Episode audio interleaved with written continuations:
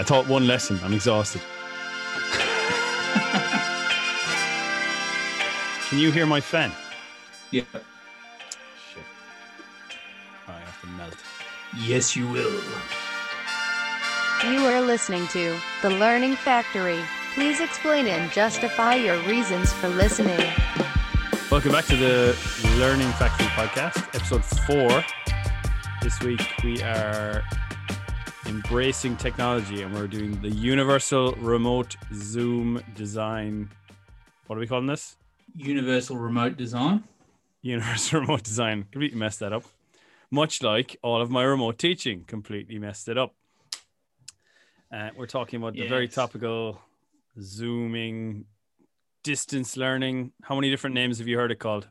Oh, a few. It's it's one of those ones where remote was, you know, it was a really big word back in the 80s and 90s. You know, oh, I've got a telly. Does it have a remote? Is it a proper remote or a, a wired remote?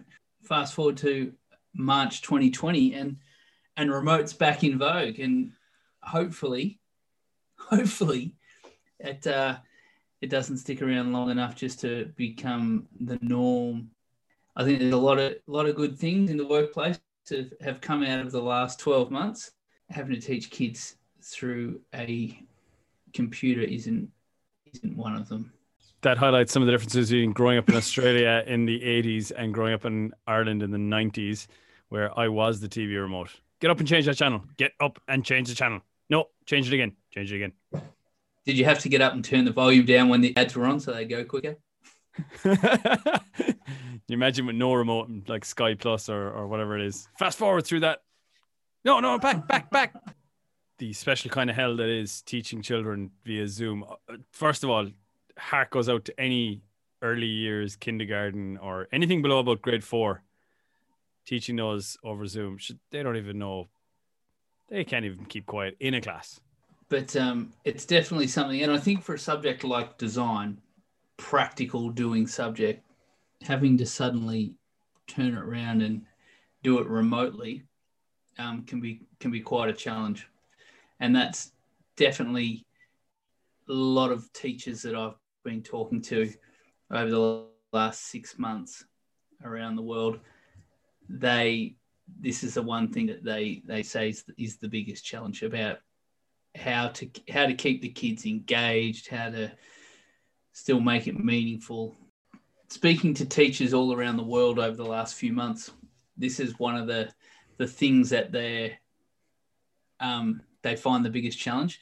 Um, design being a very you know practical, hands-on type subject, to then suddenly have to be able to keep it meaningful and, and teach it through an online you know synchronous platform can be a real challenge. And that's what whether you're it's challenging for a teacher that, that's been teaching it for 20 plus years in myp design. I can only imagine how challenging it is for teachers that are, are brand new to myp design and that that may be because they're just new to teaching or maybe they're they've come to design from another subject area where they had a bit of an idea of how to do it in the classroom because maybe they were watching it and then all of a sudden it's it's all changed and from what i've seen what they've done they're all doing a tremendous job Yeah. but they just are itching for ideas as to how to how to keep it engaging and keep the kids motivated Well, yeah, that's it, isn't it? If you teach design in person, you have that sort of motivation from the kids. They're in the design room. They know there's going to be some sort of hands-on activity nine times out of 10, nine classes out of 10. And when you're on Zoom, they just know from the very offset of each class, it's not going to be like that. So that enthusiasm drops straight away. It's very hard to to motivate kids if you're so used to just having that sort of instant buy-in. If you're a hands-on teacher, it's really hard to get that across through the screen. And then you've got the added things of like kids not wanting to be they don't want to be there. They don't want to be on Zoom. One, they're at home, so they're in that relaxation mode, or they've just been stuck in their home, so they're frustrated, and their brother's been at them, and the internet's not working, and blah blah blah, all these other million other things, and then you somehow have to make them care about design for for an hour or whatever. So you're fighting an uphill battle from the outset um, when you when you get going into this. And that's it. And it's all it, it's very much different people in different settings have very different stories. And which is the case with us right? Where last year we had remote learning, been in the very privileged position where, touch wood, we have got through uh, three quarters of the year where we've maintained face to face teaching, whereas your school, you've gone through three quarters of the year and had your first day with face to face teaching. Yeah, I'm exhausted today. Um, because better than that, even I had I had one class of face to face teaching because we're doing a phase return, and two classes of Zoom. So I've had the best of both worlds or the worst of both worlds today.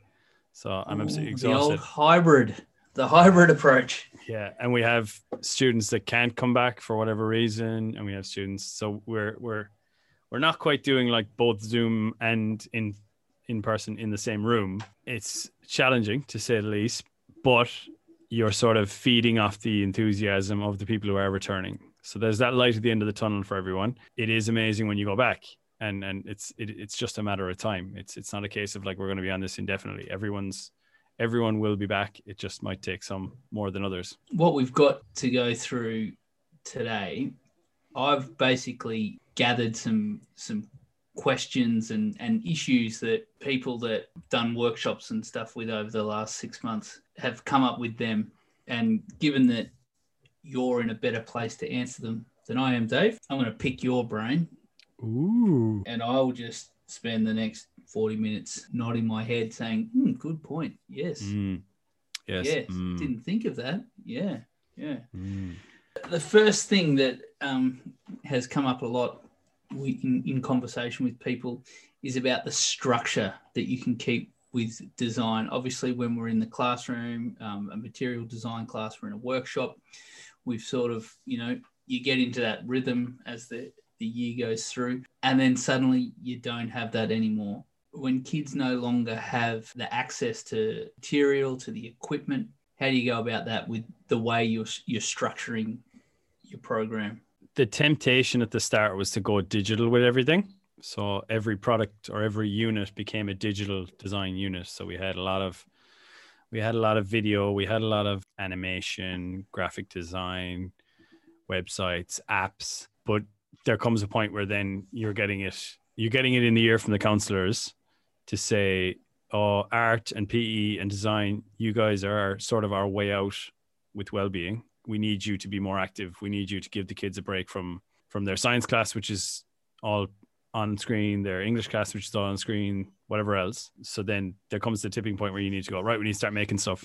It's really, really sort of difficult then when you have 20 different kids in 20 different situations and you're asking them what they have. It, there's an awful lot of uh, front loading and, and everything just slows down, slows right down.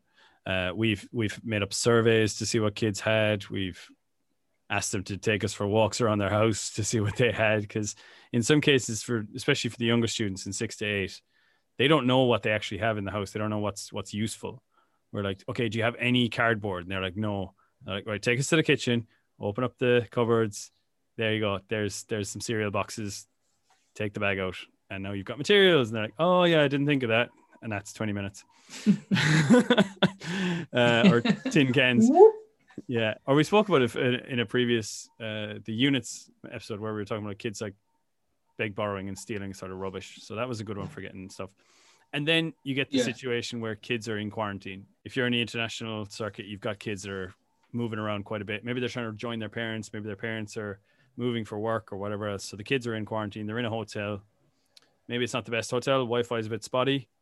But if you do get a connection, they're not going to make anything in the hotel room unless they're making a blanket fort. And there's only so much units you can get out of building a fort.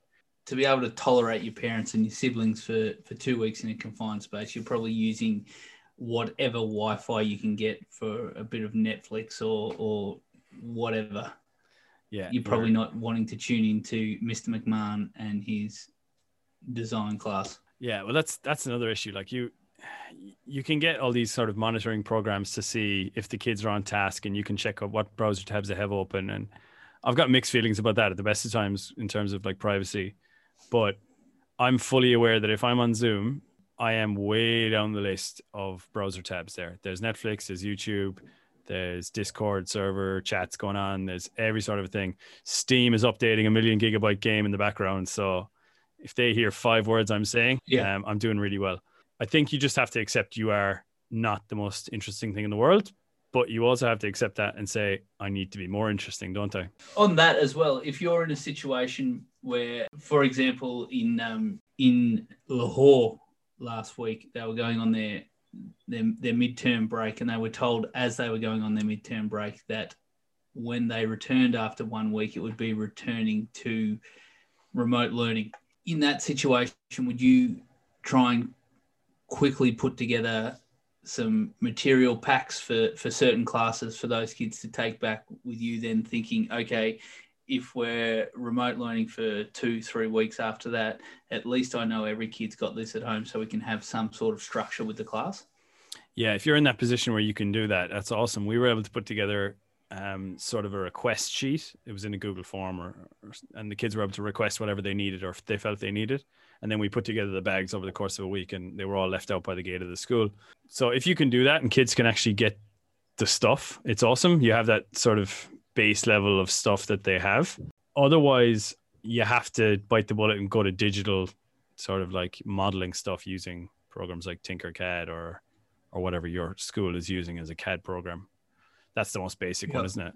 But again, that's still on the screen and it's it's not ideal. And especially if you're dealing with students who've zero experience of that, you're dealing with a bunch of grade sixes who might never have seen CAD before. And you're telling them, here's this program that I'd love to be able to walk you through, but I'm still learning it myself. yeah, I'm trying like I was trying to push push some MYP fours onto Fusion 360 and trying to push their skills. And I just gave up after a while because I was like, they're super comfortable here this is the one thing they've gotten comfortable with over things. This is a bit Sisyphean. Um, this isn't worth pushing this stone up this hill when they're quite happy in Tinkercad.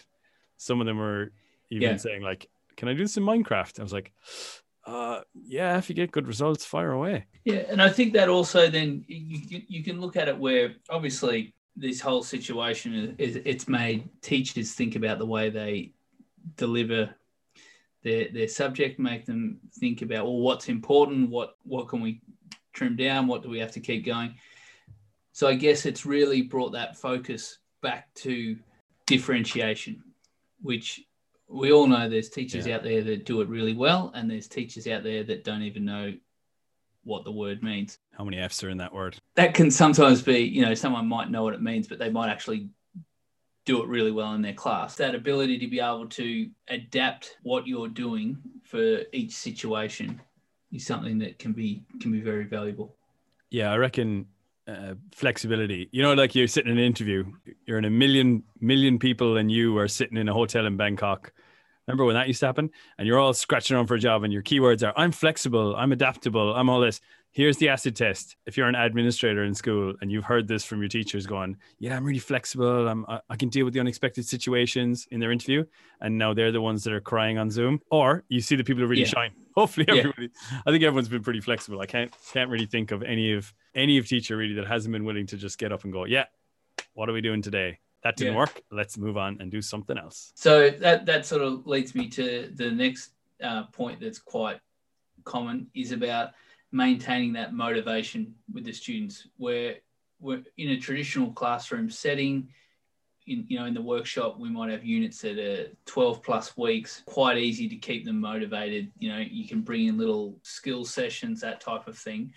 But when you're like you've just been where you, you've gone sort of six months remote learning how do you keep the kids motivated? Whether you're seeing them twice a week, three times a week? What, what's your approach? The biggest thing, I suppose, the easiest thing is to split it down into smaller, smaller projects. Do like you were saying, BC challenges. We got students to do criteria D in isolation, where they just disassembled something and evaluated it. That could be A as well, couldn't it? Existing products. So you, you first of all think of the activity, then you think of how that fits into your requirements of of what's actually being asked of you because I think there's a lot of flexibility from coordinators and things like that that were they're just going just keep the kids on task keep them interested. That's the main thing. We'll worry about all the other requirements later. So I think you think about your tasks you think about if you were a student how quickly would you get bored of this? And then maybe half that estimate and then you've got a decent time for that task. So if you're thinking oh this would be cool to do for a month now fortnight cap it move on. Something new something interesting. And I haven't always done that myself, and I've stretched it out too much, and I've paid the price with blank screens and Yeah. and emails. And that's the thing where you have those requirements for grade 10. They, they need to do one full design cycle in a unit. They must have that as a requirement. That's still okay to break that up into tasks. It doesn't have to just be one big, long. One huge summative. Basically, you're just saying, okay, we're still assessing the 16 strands in this unit, but these might be 16 tasks to go towards this. Yeah, yeah, and just chunking it up, chunking it up for yourself as well, because as you said, that where, where was that school, Lahore? So they found out with a couple of days' notice that they were going on distance learning or remote learning. Well, they they got the the possibility, and then the the afternoon where they were all breaking up. I think the staff found out as the kids were going home that that was going to happen. So if you've been if you've been planning a twelve week unit, and then on the Friday where you're finishing up, I don't know, criteria B, you now have to change everything.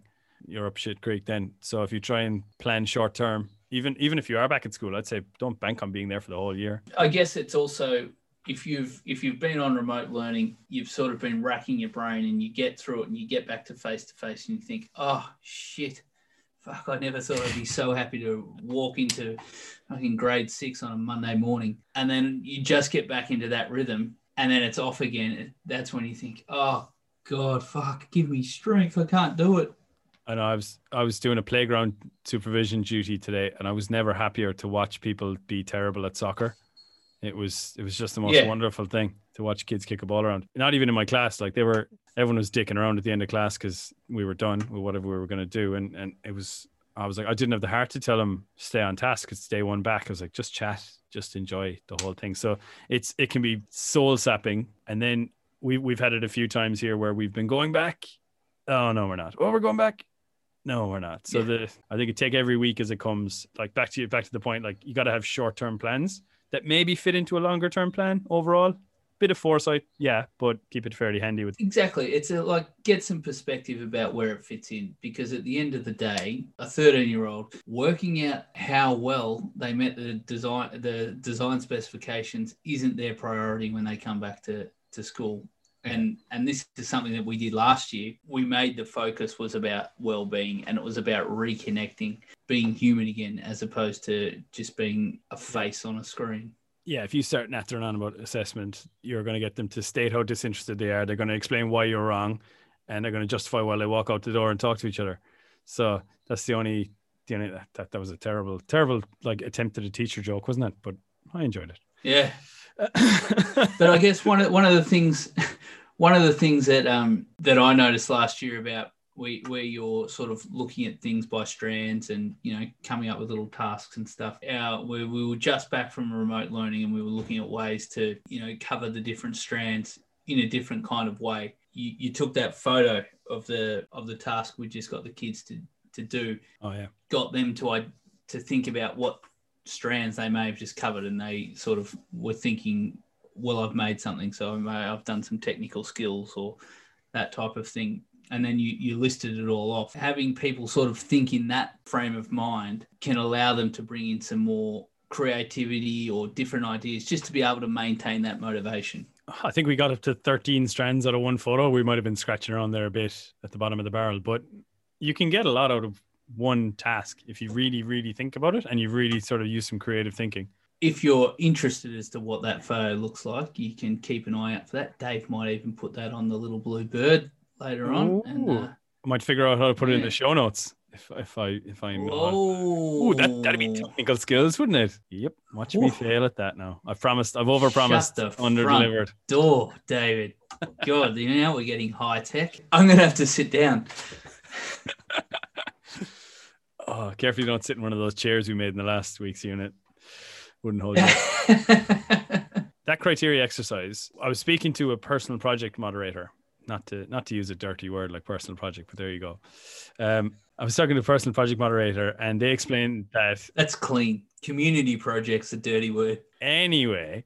so uh, I was talking to a personal project moderator, and they, they were saying the way they grade is that they they're looking, they're scratching around for strands all the time. So it's quite formulaic in terms of like the way you write the project a lot of the time, but they're constantly looking like they're down in the reflection section and they're saying, oh, this could be research from criteria A for the project. and they're they're constantly like back and forth between them. And I think that's probably a little bit of a mindset that I've now started taking into this activities based remote learning and and when we come back face to face, the small one off activities that we're doing, I'm like, oh, this could be D, this could be C, this could be B. And if I have a conversation with a student, well, then that's A, because we're we're researching, we're exploring different things, we're justifying to each other what we're doing. And, and conversation can be okay. Maybe not if you're doing like a an e-assessment or you're getting something moderated but definitely if you're just internally assessing. Looking at that way of where you're going to make a, a permanent change of the way you you teach the course that's when it then it comes down to to you needing to not needing but wanting to do that as a teacher as opposed to just saying right we're back i can go back to what i've done for the last 10 years now dust off your overhead projector sheets and off you go again. Mm. I think, yeah, like last year we made some changes to the way we approach design, and there are things that are still going to carry through into face to face learning for the foreseeable, aren't they? Like benefits of remote. One thing for me is the the way in which I plan lessons. Now, I, I was once told in university that um, if you're still planning lessons by year three of teaching, you need to consider a different career or that your lesson plans should fit on the back of a cigarette box and they shouldn't be any bigger. I write lesson plans every class. Yeah. Okay, cool. Right. but like, yeah, we, if you're if you're writing up what you're doing for the remote learners, um, and you then you move into like a hybrid thing where you're you're writing it up for the remote learners, but also you've got people in the room. If you continue writing up what you were going to do on your school information system, ManageBac or whatever you're using, insert other learning management system here. I don't know. You can then use that to, to for your differentiation. For those kids who did, didn't quite get it at the time in the room, they can then revisit that online, perhaps. So there's yeah. there's yeah. benefits and stuff like that. Like if you're putting everything up twice, it's a lot of work, but it helps. I guess that leads into my, my next question that I would ask you is what do you feel is a good breakdown between synchronous and asynchronous learning? Like where do you know what those words mean, Dave? One of them's one of them's, one of them's together of and the other one is like got an A in front of it. Yeah, what do you what do you mean by the breakdown though? What are you talking about the breakdown between the two? So for example, if like I see my design kids twice a week for 65 minutes a week. Mm. So I might say to them, right, the the first session we're, we're going to all be on there. We're going to talk. You go through like a like a classroom, not a talk, um, chalk and talk type thing, but basically show some examples or demonstrate something, whatever it is, whatever it's going to be. And then the kids are then asking questions, talking about that. Like it's a, you're actively teaching through whatever platform you're using. The second hour of the week, because they're operating on a timetable. Yeah. I might check in with them. G'day, boys and girls. How you all going? Good to see you back. Good to see you got your Wi-Fi. I will stay on this this call for this hour but I want you to go away and and do this and just check back in at the end of the class. Yeah. Or so that's one way. Or they know for that second hour of the week they need to be working on design, but they don't actually have to onto Zoom or Google Meets or whatever. They just know that you're you're available then, so they can shoot off an email or or it's not actually face to face. They've still got a structured, you know, you've told them what it is they need to do in that next session, but you're not actually on delivering delivering quality content. Yeah. Higher quality than this podcast. I think if you're a teacher who's saying like, "Oh, I, I, need the formula for what you do," no, I'm gonna you're gonna hate me because I think actually the best thing you can do is switch it up every now and again. If you've got lesson one of the week is delivering content and teaching and learning, and lesson two is office hours, as you say, I think yeah, that's a good model to start with. But then every now and again, you need to have something different. Like we had show and tell days, we had sort of Shark Tank, Dragon's Den sort of things for ideas. We had completely flipped classroom stuff where I would record a, a demo and send it out a day in advance, and then we just wouldn't have a Zoom. Um, but we have sort of a check-in mechanism where they had to post to a Padlet or something like that. So I think varying it up maybe every every two weeks or so. If you're seeing them say four times over two weeks or five times over two weeks, one of those four or five lessons just something something different. But what's worked well for me has been the the office hours model yeah. and the the short check-ins. Nobody wants to sit there and listen to me for 40 minutes, except for the listeners of this podcast, of course. But they get a bit of variety with you, I suppose.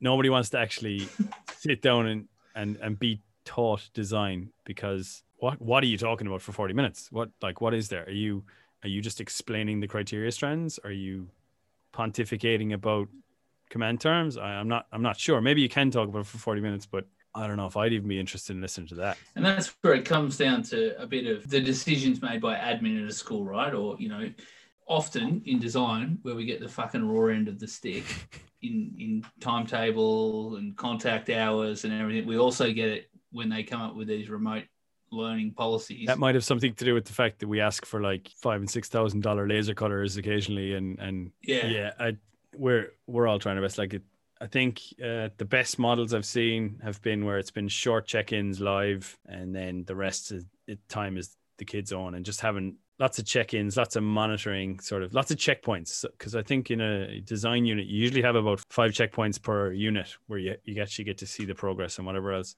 one per criteria and then maybe one at the end but you've got to you've got to double that Yeah. you've got to be you've got to be checking in on work live a lot more uh, and providing feedback a bit more and a bit more practical feedback Yeah. not just referring them to the task sheet or, or spouting command terms back at them Yeah. So what would you say if if uh, if someone said, "Well, you, you've sounded like you're quite fucking knowledgeable for the last forty minutes or so, there, David. What's your number one out of everything you've talked about tonight with remote learning? What's your number one tip or light bulb moment that you've had with remote learning that you would say, this is something that I would highly recommend that you do? pick a kid in your class that is not really into design not like super against it um, but just pick an average kid uh, kind of a average joe or jane or whatever and just say would they be interested in what we're doing today be 110% of, of what you were going to be then and just be like like you're on tv just be super into it. Fake it till you make it. Like be all right i'm aiming this at the person who's not really into this so i need to make it exciting for them because then you're dragging everyone else up to that level and then the people who are super into it you're hoping that they set everyone else off and turn on their cameras and maybe even enter into a discussion in a breakout room or whatever and that just being super enthusiastic flexible and aiming at the kid who definitely doesn't want to be there and, and seeing if you can latch on and get something out of them and you, you'd be going all right i think.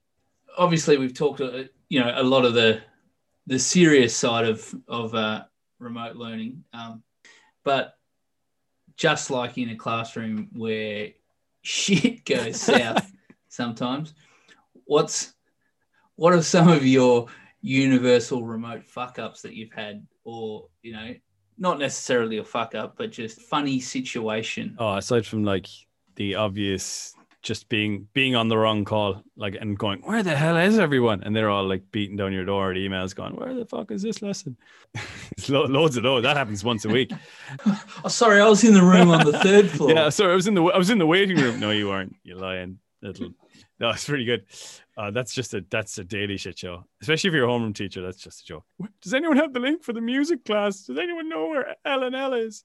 It's like it's probably on your computer. Just just saying, like it's been there for the last twelve weeks. It's probably on your computer somewhere. Yeah, we've had a couple of people kids kids have been resourceful man they've they've been quality we've had a lot of kids like to change their name to reconnecting on zoom and then turn off their camera so then they're like oh uh yeah we're having little little mary yeah uh we'll just pause the class there for a second and wait till everyone reconnects and the kids are just behind the screen rubbing their hands going nice one good work dale good work yeah, private chat, private chat. Yo, awesome, you got him. Lol.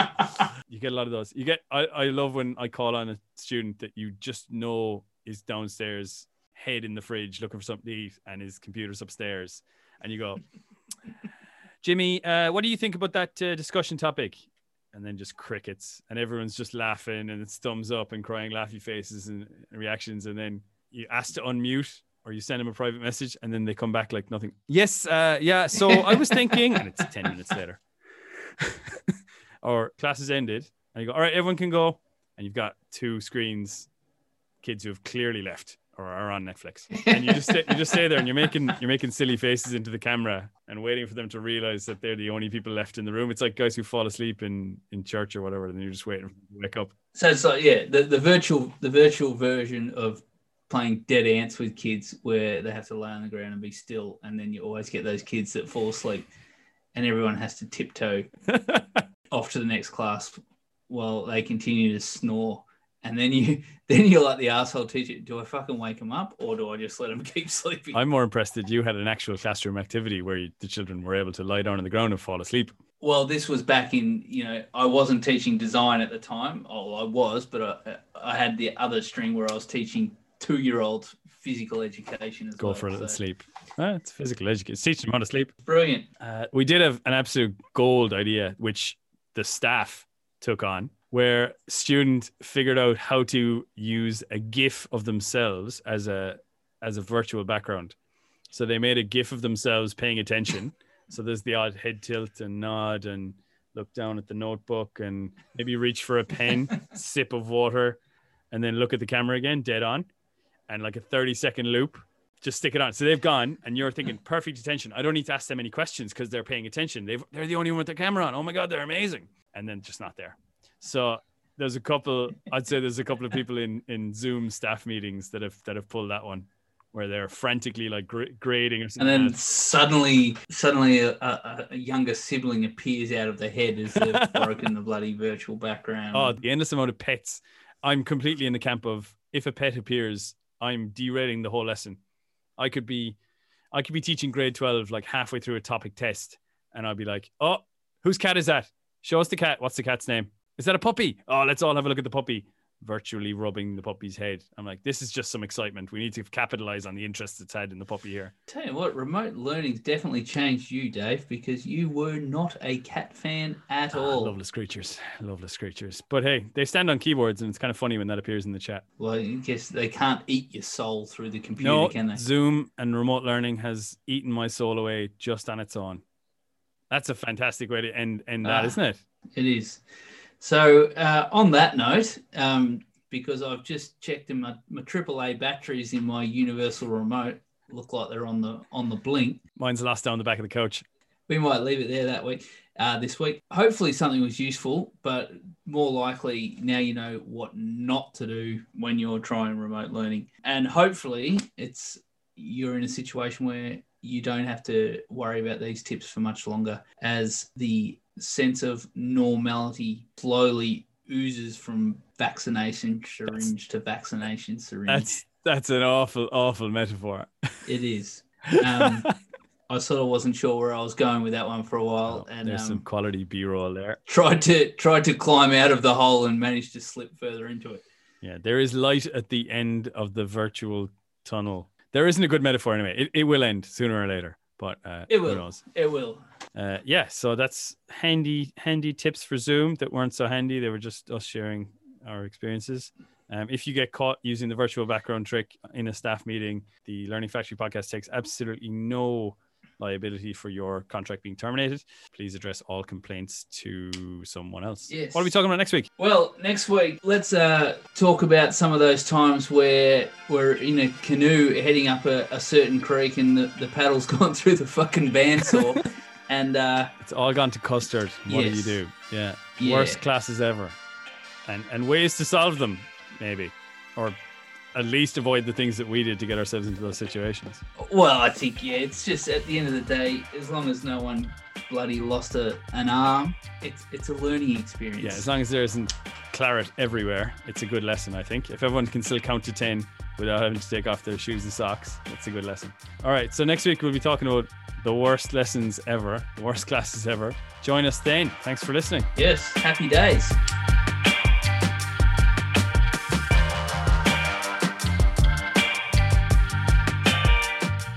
Universal remote. Sorry, I've just got that. It's been a day. Uh,